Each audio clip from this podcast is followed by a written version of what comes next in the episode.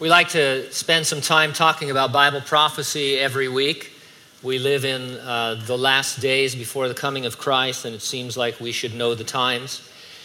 We're considered futurists, by the way. That means we interpret the unfulfilled prophetic portions of the Bible, uh, like the book of the Revelation and the book of Daniel, as yet future events in a literal, physical, apocalyptic, global context. There are many reasons for being futurists. But I like to point out the most important one. Jesus was a futurist. When he gave his great discourse on prophecy in Matthew 24 and 25, he quoted from Daniel as if the events prophesied were yet future and literal.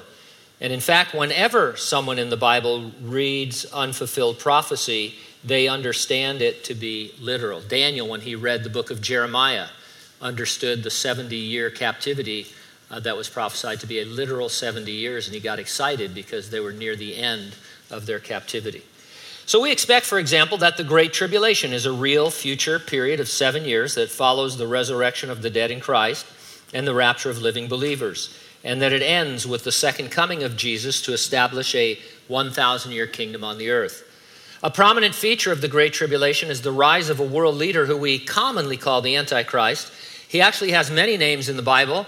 He's called the man of sin, the son of perdition, that wicked one, the lawless one, and the little horn.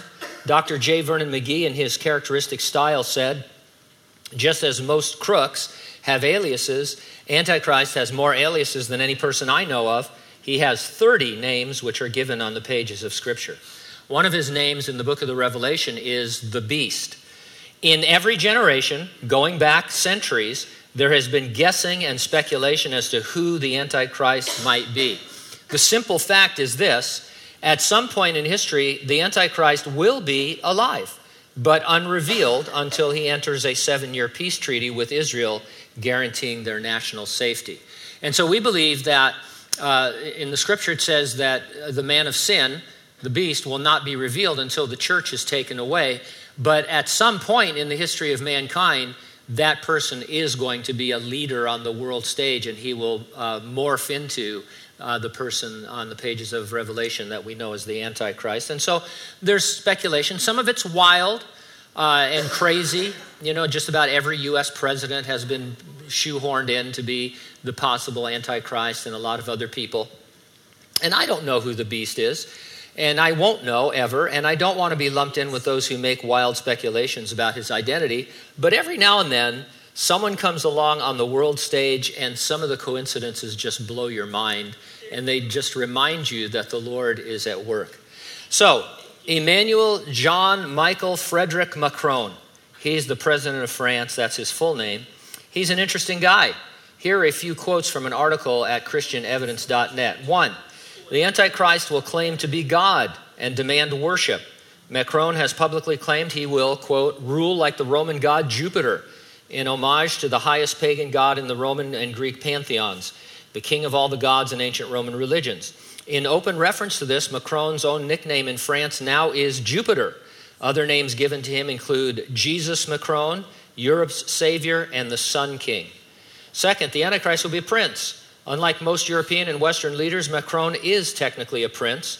He became co prince of Andorra, a small principality located between France and Spain, the time he assumed office as president of France. Third, Antichrist will be extremely charismatic leader who is seemingly friendly and charming when he deceives people.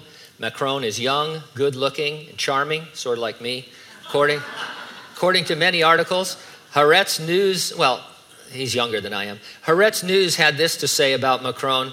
When he takes the stage at rallies, you can feel Macron's messianic dimensions.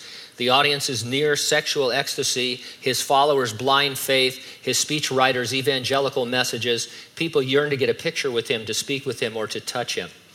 Now, his full name that I gave you before, the, the meanings of, the, of his names, it's, uh, you can't make this stuff up. It's just so fun. So his name is Emmanuel Jean Michael Frederick Macron. Emmanuel means God with us. Jean or Jean means gift from God. Uh, Michael, who is like God. Frederick, peaceful ruler. And then Macron, I had to look this up several times. The Macron in French is a mark placed over a vowel to indicate that the vowel is long. And of course, Revelation 13 tells us that the mark is the name of the beast. In the immortal words of Arte Johnson, very interesting. That's all I'm going to say. So I don't want anybody to say that Pastor Gene thinks the president of France is the Antichrist.